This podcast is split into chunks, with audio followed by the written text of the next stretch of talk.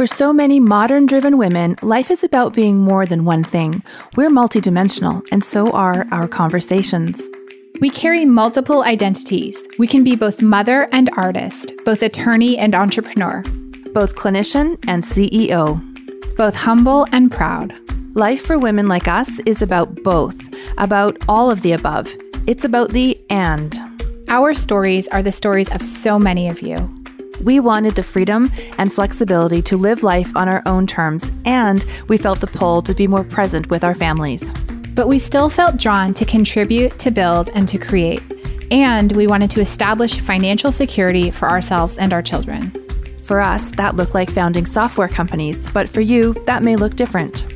Our mission is to help other smart, conscious women build and grow businesses on the internet.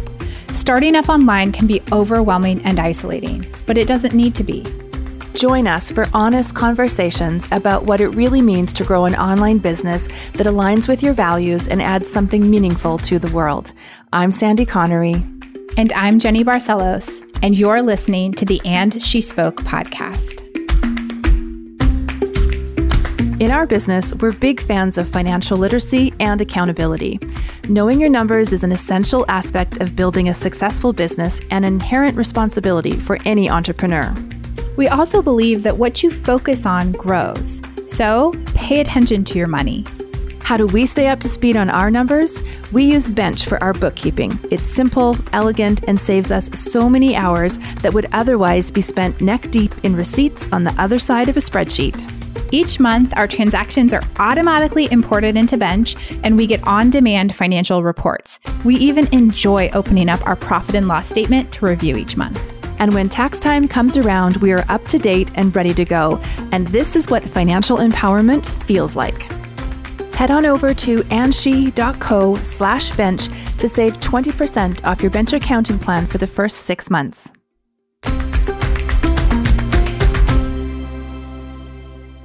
Welcome to the And She Spoke podcast. In February of this year, there was an article on Medium called Underrepresented Founders Are Merely Collateral Damage, and it captured Jenny's attention so much so that she immediately sent an invitation to the author to come on to this show. The brilliant mind behind this piece is Daisy Onubogu. Daisy works at Backed, a venture capital firm, and is the lead on growing and managing the network of amazing humans that support Backed in sourcing deal flow, delivering portfolio support, and building brand. She is also responsible for Backed's diversity and inclusion initiatives on the investment side and is currently trying to solve the diversity issue in venture capital. That's why we had her on this show. So, couple acronyms that are thrown around in the episode. VC is venture capital, DEI is diversity, equity, and inclusion. So, even if you're not building a company that requires funding through a VC firm, but you are a person that uses technology every day, this episode is important and relevant to you. Technology doesn't just magically appear for us to use. There are people dreaming it up and creating it. And currently, those people tend to be white males. They are the ones who get to decide what technology is created and appears in our world. And because they are basically the only ones who can get venture capital. So there is a systemic problem, and we dive deep into that with Daisy. So enjoy the episode, and please make sure to click over and read that amazing Medium article that she wrote. Well, welcome, Daisy, to the podcast. We're so happy to have you with us today. I'm so glad to be here. Thank you. So, Daisy, I am, as you know, we were just talking a few minutes ago. I'm so anxious to talk about this Medium article that you wrote recently, but I think we just need to hear about you, who you are, what you do, where you work. Let's just give us the snapshot of Daisy. Okay, so I work for a seed stage fund based in London. We invest in sort of high potential founders at early stage who hopefully will build things that, you know, change the world or at least make it um, a better place to live. We're not an impact fund, but we like to think that, you know, that the things that we look for are part of a future that we want to share. At that fund, I run our network, which is to try and find the humans who are not employed by the fund but might be inclined to help us source deals or support the founders post investment. And then that ends up overlapping quite a lot then with sort of ecosystem projects and DNI as a project, anything that we can sort of work with others in the ecosystem on in order to like propel the fund forward in any way. And in terms of background, it's a bit of a random journey to where I am now, but I think that's true for most people in venture. I studied law, graduated, and then thought maybe I should take a quick break because I only picked this career because someone told me I was mouthy when I was seven and I should be a lawyer because of that. And I thought maybe not the best basis on which to build the rest of my life. So I took what I thought would be a six month break, turned out to be two years at Web Summit. It was the start of me realizing there was this whole big world that I'd never known I had access to. I'd grown up in a single parent household, an immigrant household. And so there's just a lot about the world as it exists that you are so unaware of when you grow up without without that sort of class privilege. And suddenly I was looking around, there were all these careers I'd never heard of. There were people just deciding they were going to start businesses, and then I would blink and those businesses would exist because of a conversation they'd had with somebody else at a party that we hosted, and realizing that the world that I thought was huge and vast and unknowable was actually just a series of decisions made by people. And that was a thing in general I was realizing a lot at that time in terms of understanding more about politics and systems and institutions that determine a lot about how my life works. And so I think I've taken that curiosity, that feeling like there's more to uncover and understand about how the world works, and also that I'm supposed to be doing something with the knowledge I found, and I've taken that with me in all my different sort of steps along the path at different startups and then now at Backed. And I have to say that that it's backed.vc. I just like relaxed and just read it. I mean, it is like no other VC website out there. Like, what is it? I think it says you. like welcome to different or something like across the, the top head. was like welcome to different. And just the branding and the design and the, of course, the words and the messaging. It was so like, I literally just relaxed as I read it. I didn't get my back awesome. up. I wasn't all defensive. I wasn't like rolling my eyes at it. It was so good. So, how did you find like did you start there from the beginning or no, so I joined only about two and a half years ago, but the fund is five years old.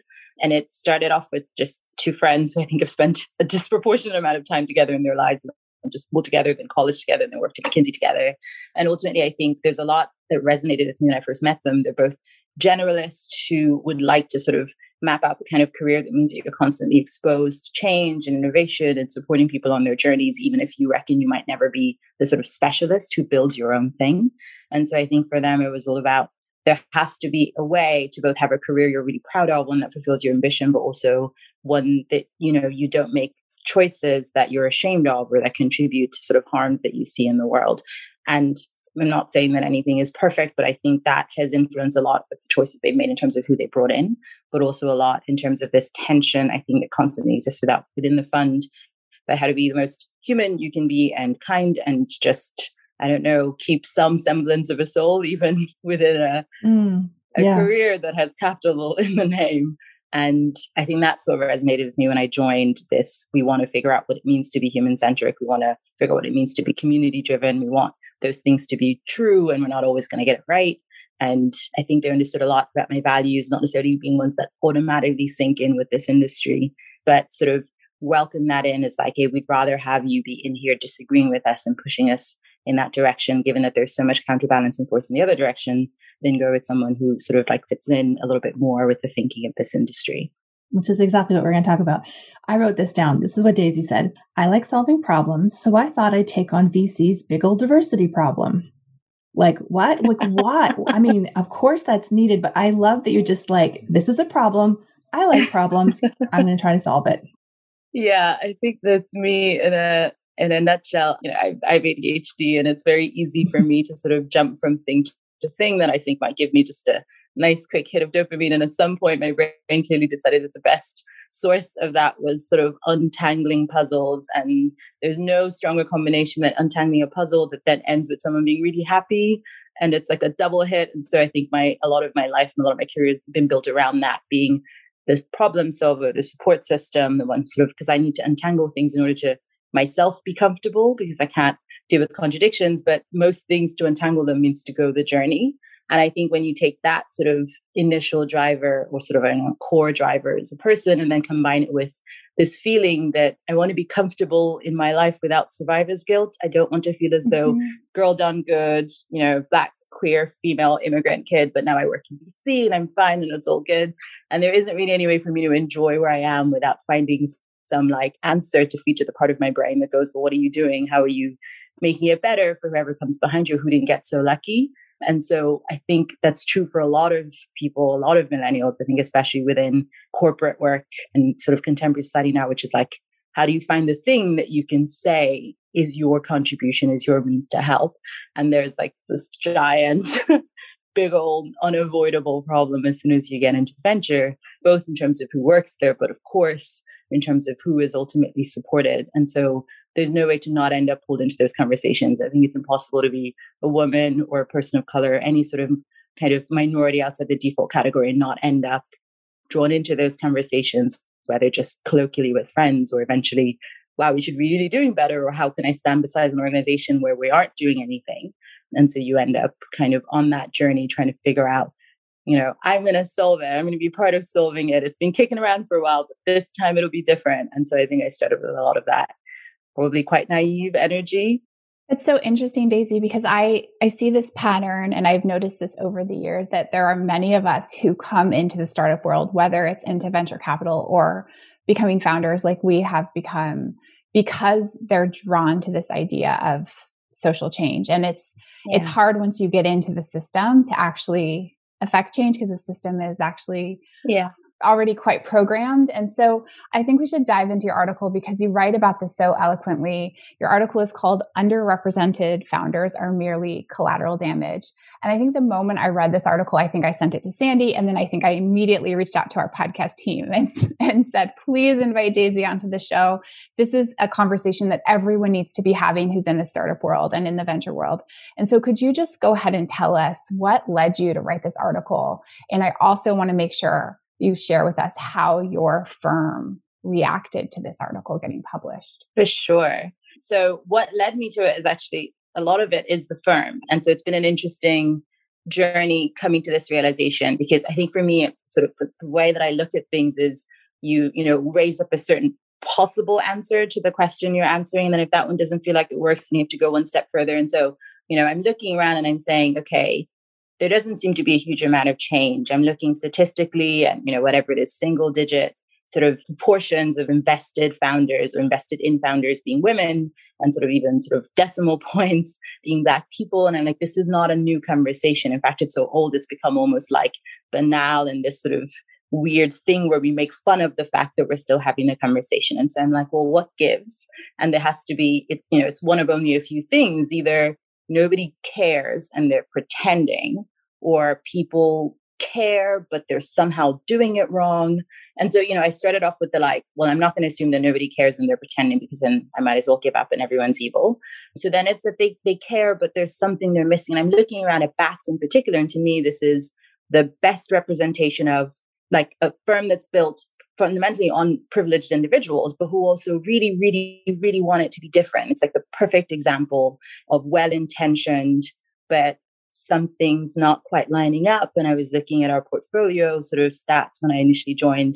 I'm like, these are almost all white men, but you don't want it to be that way, but you don't know how you keep ending up in this situation. So what's going on? And so that's been my journey to say, okay, I think what's happening is there's a lack of understanding here about what things you have to actually do to dismantle a system beyond just wanting it to be different and realizing that a lot of people in my sort of surroundings were looking at this problem as though it was one of just like personal choice and willpower. Well, if I just decide I'm going to be a good person, then good outcomes will happen.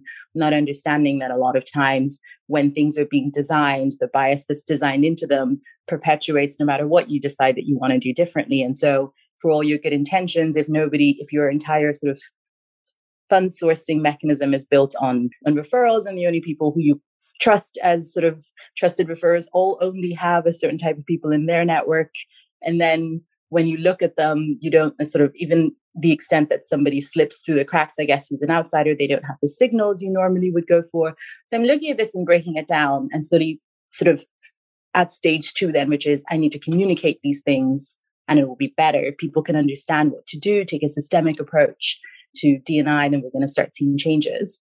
And then, despite a lot of this happening, so I, I spearheaded a lot of this internally huge amount of support. Everyone had buy-in. We had like debiasing workshops. We instituted all sorts of policies around, you know, well, if if sort of default founders, white founders, and white male founders will be- benefit from sort of signals that mean that they always get the benefit of the doubt, and move to first meeting, then we're going to intentionally attach that benefit of the doubt to non-default founders so they get the best chance rather than just a deck that might not maybe communicate too much. And then, you know, we'll standardize the questions we're asking so that all founders get a chance to shine, on and on and so forth.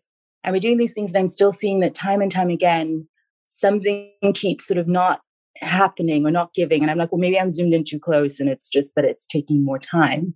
And I'm like, there's this blocker and this barrier to change, and I can't quite put a finger on what it is. And so that was more and more thinking. And in general, I think a lot about capital and sort of capitalism as a structure and some of the ways in which that holds us back and creates unintended consequences and such and such. And then suddenly became really clear. I'm like, well, the problem is nothing can change because there's a thing, there's an opposing force to all the work that I'm trying to do. And the problem is nobody's acknowledging that that force is there, which is there's only so much time in the day. There's only so much capital to go around. And if you are only going to ever look at a minority of things, then you'll focus on the minority that serves your purpose best. And in this case, that is to be able to realize huge returns. And if at the end of the day, it's actually much more rational to play the game in this way, then there's always going to be this massive cost from your perspective to implementing any of the systemic changes that I'm recommending. And I looked around and I was like, am I missing something? Because then surely everyone would be talking about this, people already get it. And I'm like, okay, well, a lot of why I wrote that actually was just to see if I could articulate it to myself and try and figure out what it was I was trying to say. And so that's where it came from. So interestingly, I think the team is really used to me, I guess, in that particular way. So I think there's both a real lack of surprise, but then also like an acceptance that there is truth in what I'm saying and then how do we figure this out, right? Like, and so there's choices we've started making, whether that's things like creating a small pre-seed fund that's focused on Black founders, so it makes it more likely then that we pull in certain founders into our sphere or going out of our way to mean that there are trusted sources that we know are more likely to have minority founders and underestimated founders in their circles. So we're just seeing more of them, prioritizing the time will be spent there. And then also just me playing like, I don't know, watchdog, I suppose, and sort of asking the questions the point they need to be asked, like, is this person not benefiting from signals that they can't have that have nothing to do with whether or not they're a good founder and those things. And I'm seeing change and I'm seeing progress. And I think a lot of it is because they're honest about the fact that if they don't oversteer, nothing can change because there's so much incentive to keep things as they are. Just settling on this idea that kind of venture itself, like diversity in, in venture, is incompatible with capitalism. I mean, that's a massive realization. I've come to a similar realization as well as a realization that things like, you know, climate justice is also incompatible with capitalism as we know it.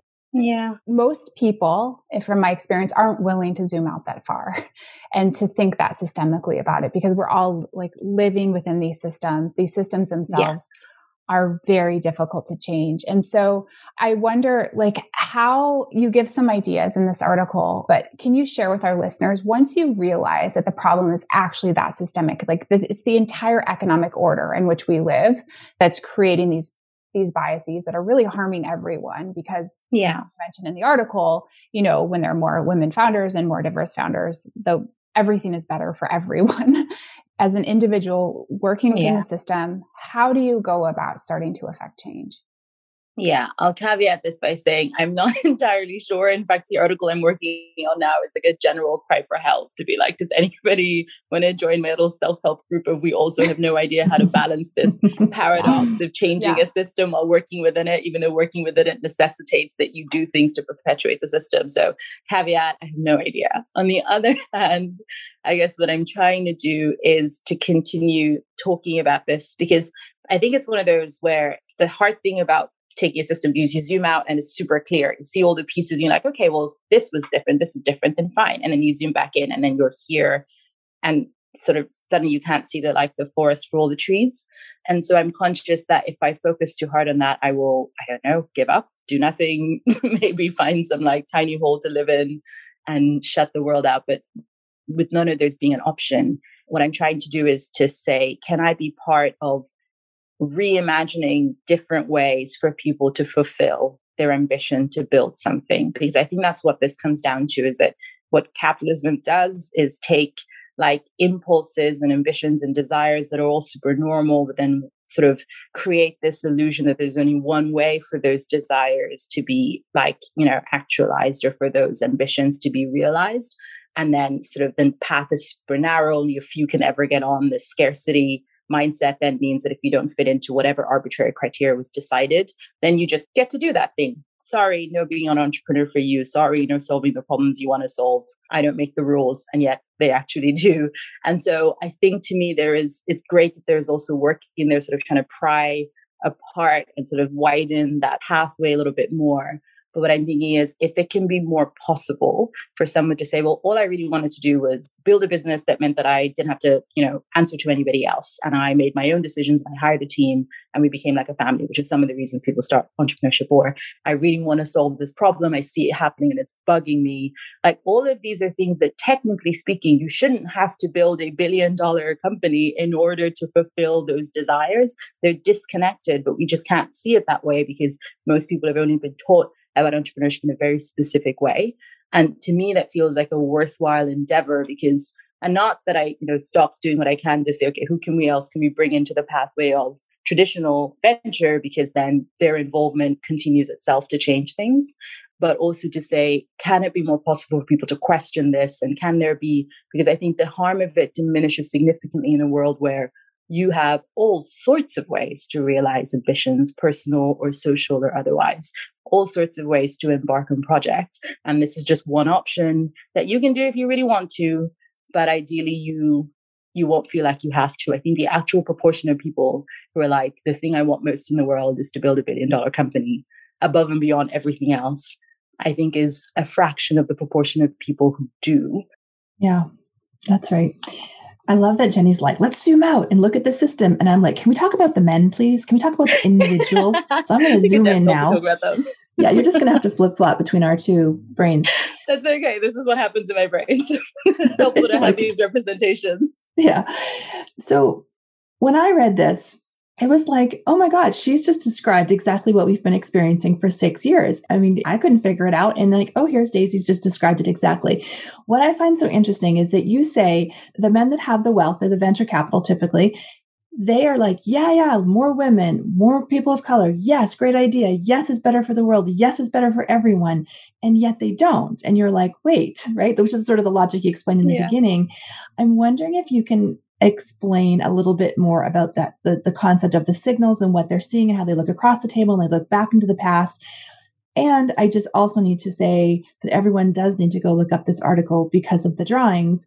And this is how my brain and i was like oh oh and i understood this better than anything i've ever read because of your drawing. So I just want to say, I assume they're yours. And I just want to say thank you for yeah, adding those because it like, I could see your brain thinking through the problem and I, I loved it. So anyway, thank you. But yeah, and I think what's interesting to me is that it took almost sort of like watching my team like they were little lab rats and studying their every move to, to, realize what was happening and why it was so at odds with what they were saying that they wanted and what I genuinely do believe they want because if you especially if you're you know this can be different when you start becoming very very large fund etc but if you are a small seed fund what you are trying to do is to compete for what you might term the hottest deals. You don't want any founder you want the very very best founders and we put all sorts of words around this exceptional like it's an inherent like fusacre or something that's inside them. But this is just a rationalization whereas the thing that you know entails the best founder is actually far more about the environment than it is about them because the best founders are the ones who probably would have gone to these elite institutions. The best founders because they were smart enough to get into them. And then the best founders the ones who are most likely to have been referred to you as a seed fund by this amazing angel investor because that guy really knows what he's talking about and he wouldn't have picked them if they weren't so great. And also you know the best founders are the ones that actually other funds at our stage are also really excited about. Now we're competing. Now we have to win. And they must be good because there's a chance we'll lose out on it. And it's frustrating that we're so disconnected actually from like really understanding how our brains work and actually how simple little lizards we are.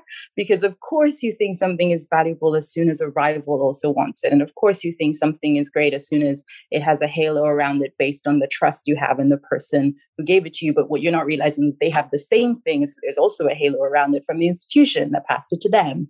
And so this lack of understanding of the ways in which we are, I can't really say manipulated because there's nothing doing it to us. It is our very own brains, means that we are, people are following through with these inevitable patterns. But then when they try and explain to them what's happening, they have to assume they have agency. So they use words like they were just the smartest ones, they were just the most competent, they're just the best fit for being a founder. And then you end up in the situation where we are, where they say, well, look, of course, I want to invest in more women and I want to invest more in representative founders, but should I just toss aside this excellent founder? Like this one's clearly amazing. So am I supposed to not invest in them so that I can invest in this one?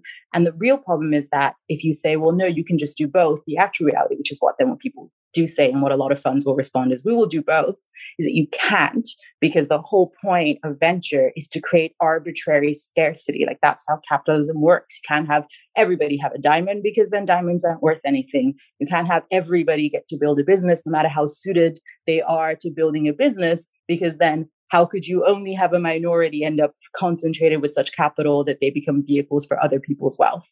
And so we end up in the situation where there is definitely not enough room in the boat because that's how it's been designed. And so you do have to make trade offs. So then why would you make a trade off then for this untested, unknown entity when you have this kind of like done deal of one that is, well, if they have and then you have, then definitely Atomico or somebody's going to do it at the next stage and then on and then on and so forth. And part of the difficulty of trying to articulate this is you sound like a nut job. You sound like a conspiracy theorist because when people are so used to things being true and when they feel like they're proven out by by reality, it's really difficult to get them to think of it differently and say, can you imagine a situation in which there is actually a giant category of humans who are well equipped to the challenges of founding a business? They are gritty and resilient and they're smart and they have gone through the kind of journey that makes them like commercially savvy, etc. And then if we say that bucket is huge, can you then imagine a situation in which if a minority of those are bolstered with enough capital to get enough time that they get to make mistakes and learn and figure out and also use marketing to push other, other people out of the way, they will then end up disproportionately more likely to succeed than anybody else who is also in that bucket of equal capacity or potential or whatever else. And so it's super logical, but it feels contrary to the reality that we see. And so I think that's the difficulties that it took me all of this time obsessing about this because I, I couldn't rest.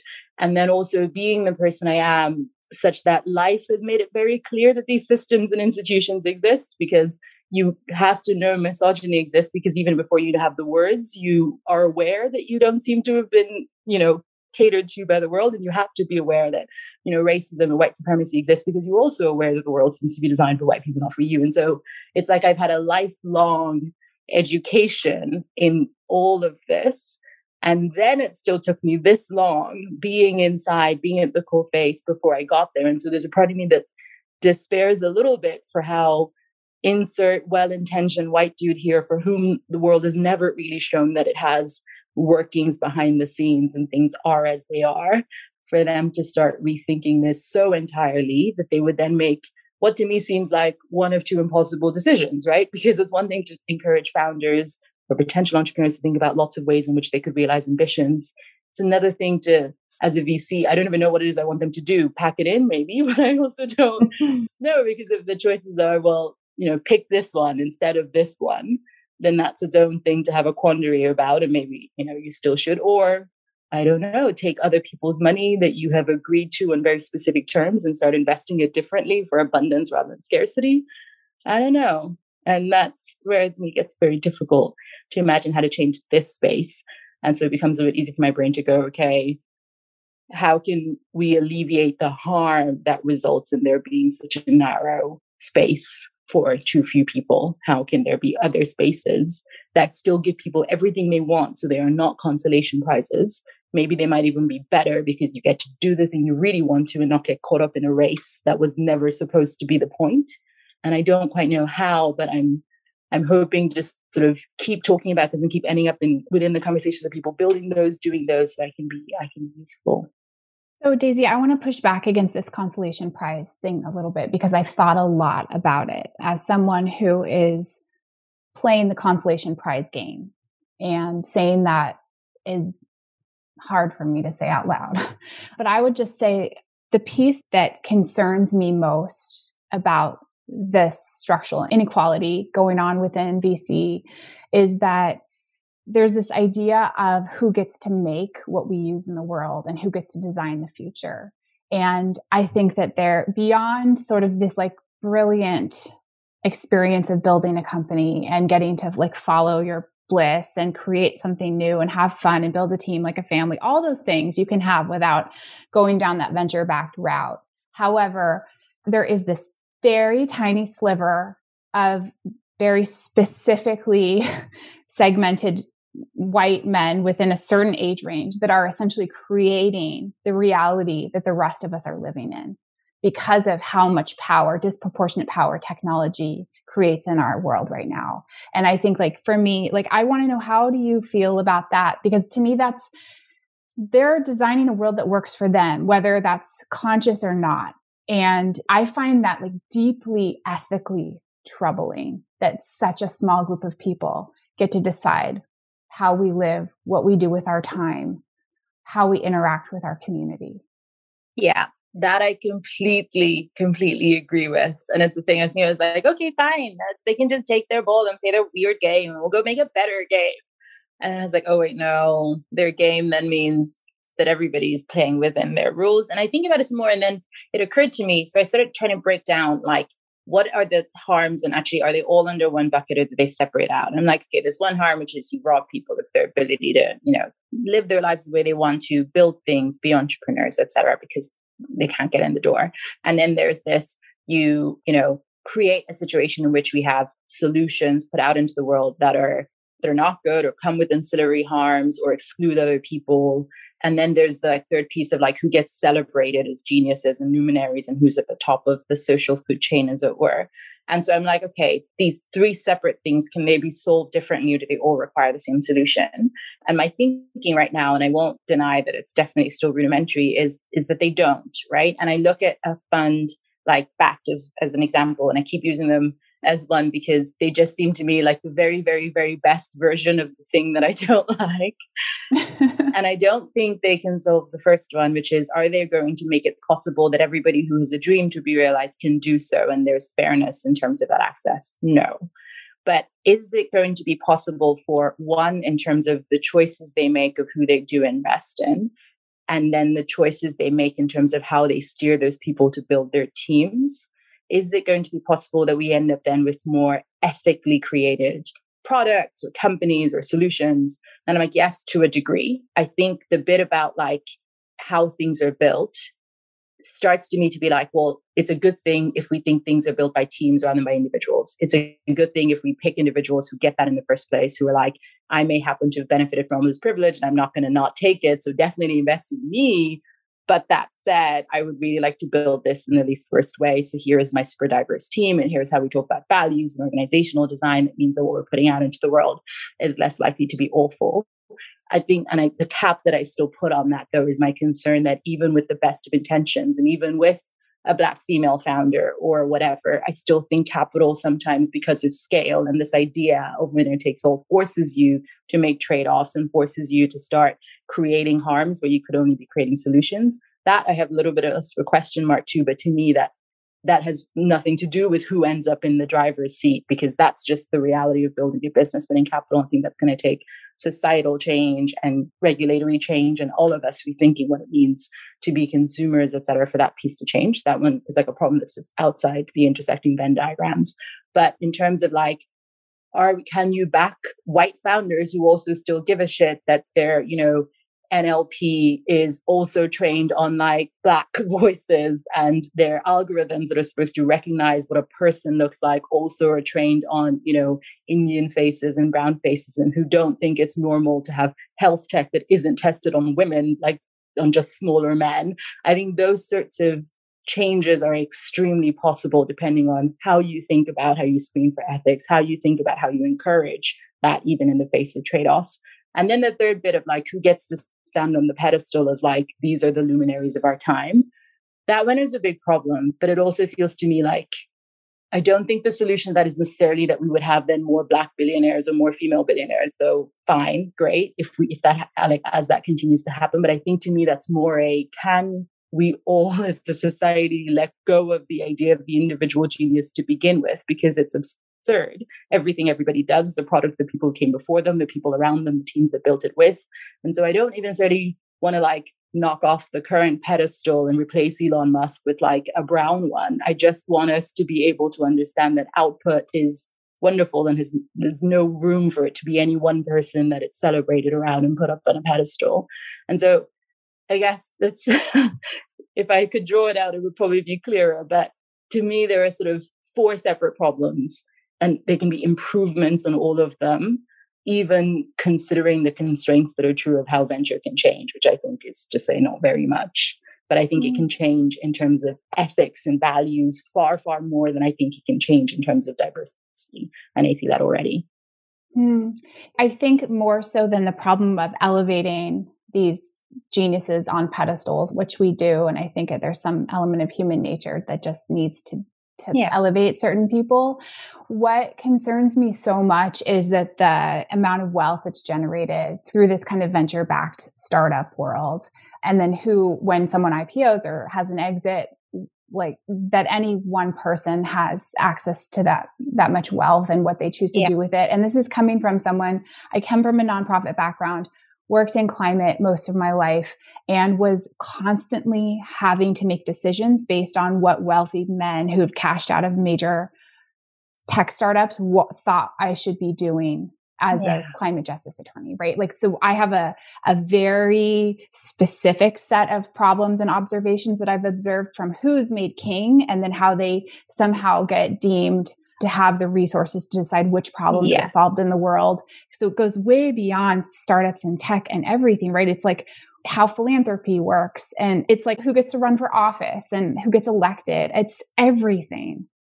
Yeah, completely. And that's why, again, I'm like, it is so crazy to me that we aren't all talking about this all the time, right? That outside yeah. of circles, like the ones that you and I have it, because I'm like, there are like seven different overlapping, terrifying problems here, and, and we're not spending nearly enough time unpacking them. But that one in particular strikes me as one that I often hear lots of DNI advocates talking about solving through the mechanism of diversifying venture. And I'm like, but it to me won't be enough. There are so many outsider billionaires who also follow the same script because as long as our presumption about how it is you are supposed to be wealthy remains it doesn't matter who or what their background is is doing it they don't know any other way to be wealthy other than to then sponsor that library, do the right thing. Because, and again, because it comes in such a human place of like, I'm going to be helpful. And whether you want to do that because of ego or whether you want to do that because you really want to be helpful, as long as there's no other way in society, as far as you know, to do that, then you're going to fall into that same trap. And to me, that's one where I get frustrated when I hear it happen within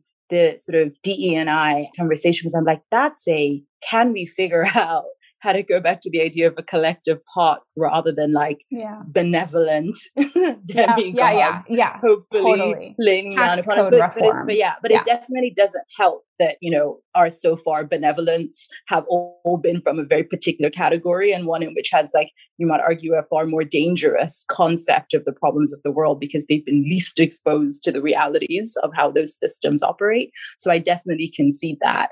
I think, you know, Oprah is probably a less shitty billionaire than, I don't know, insert one of the random white old dudes.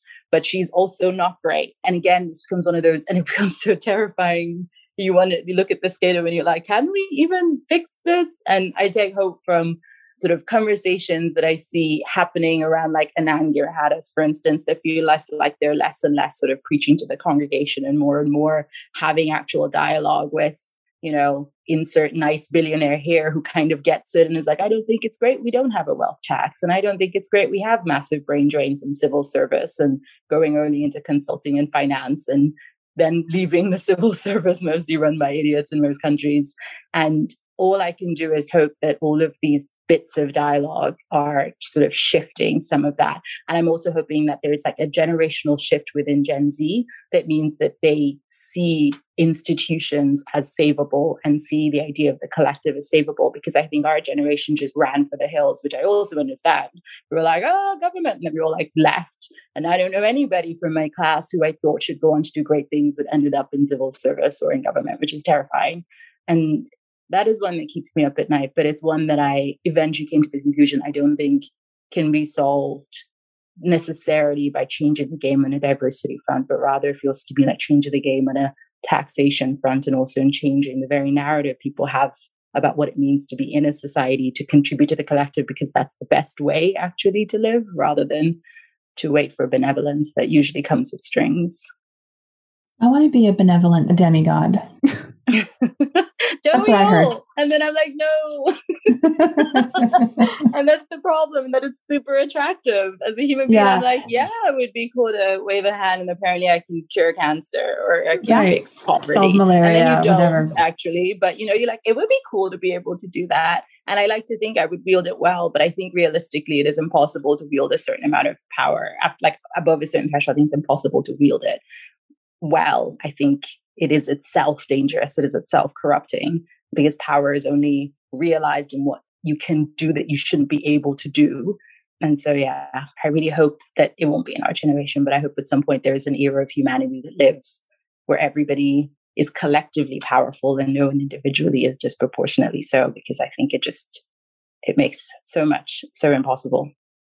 Oh my God. Well, I think that that is a great place to end this. Thank you so much. I think Jenny will lead you through Joy and Hustle. Yes, Daisy. So after all of that, I'd love for you to share what in your life is bringing you joy right now. Because it, as you said, I mean, it's heavy. The work is really heavy. And ultimately, it comes back to finding ways to sustain yourself as a human being. Yeah, for sure my favorite thing in the world right now is TikTok, which is unfortunate. And yet again, the like there is no ethical consumption. There's no consumption without guilt. I'm like, oh no, massive data farm for nefarious purposes, but also I think what I love is it reminds me of like those house parties that maybe you experienced once or twice, if ever, where it felt like every room was its own universe. And you'd walk in and somebody over there is juggling, and then somebody over there is discussing the nuances of like linguistic theory. And then somebody over there is explaining how everything you thought you knew about, you know, I don't know, microbiology is actually wrong. And then somebody over there has got a weird kind of fish you've never seen before, and they're explaining how it works.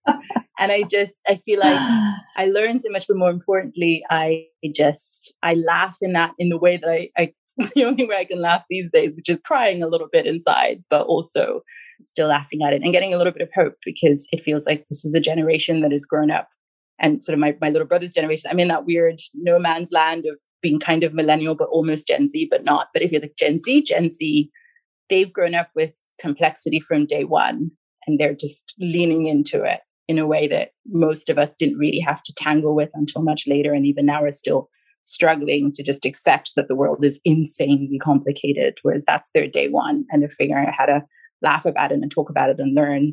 And I'm like, that's kind of hope inducing, which is nice. Yeah, totally.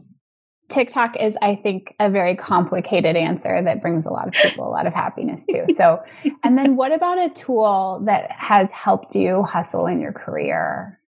Yeah. So for me, the biggest one, maybe it's a bit dry and functional after all this philosophical rambling, is just Zapier, is creating automations. I'm a big fan of workarounds. I am a big fan of not trying to force nature, like human nature, your personal nature, but rather just figuring out a solution, even if that means you sidestep yourself. And I am not going to be good at admin and I'm not going to be good at repetitive tasks that don't have complexity to them. And that's who I am, and that's fine. And so being able to like one get really excited about the possibility of building an automation that works we usually sustain my enthusiasm and my motivation long enough to do it and once i do it i'm like oh my god i never have to do this again so i think there can also be this huge sort of daunting barrier of someone you consider yourself non-technical and i'm definitely non-technical in that sense in terms of no previous training but it can be just super fun to play around with and you start to realize actually how much of your job and your life is not hard and not intellectually complicated and actually has no bearing on your you know how smart you think you are but it's just dull repeating that needs to be done. And then when you clear those out you're like oh interesting okay now i can just chill with these two hours that I would have spent doing this, so I can, I don't know, go on TikTok. I love that hustle for you because I don't want you doing those tasks. I want you writing and drawing arrows and boxes and drawing yeah. like images of money bags and connect the dots. Like that's what your brain needs to do. That's what the world needs you to do. Thank you. so people will definitely link that Medium article in the show notes, but where else, if they want to connect or talk or learn more about your work, um, where would Twitter, they go? For sure. It's Madame underscore Daisy. I made it when I was like 11. Don't make fun of me. it's better than the previous one, which is Daisy QT. So anyway, find me on Twitter. And especially if they are similarly angsting about the paradox of living in a system, but also trying to take it down, but also not really knowing if that's just your weird brain making you sick and actually you should just chill out and accept it like a lot of other people seem to accept it if there's somewhere stuck in that bermuda's triangle of thinking definitely hit me up i would love to chat Awesome. Thank you so much, Daisy. It's such a pleasure to chat with you. I just, this article is like, I'm just going to have to reread it every time we have a conversation. I'm just going to go back, remind myself, remind myself. It's okay, Sandy. You're not the only one. Well, I'm going to share it with every VC that reaches out on email every day. so I have like now an auto reply. Like Excellent. before I'm talking to you, please read this article. Great idea, Jenny. I'm Thank doing that you. too. That is incredibly on- incredibly honoring. Thank you. And yeah, maybe they'll figure it out. Maybe they'll just fix it. Then we can all just go home. that would be great. Yeah, seriously. Thank you so much. Thank you guys. This was wonderful.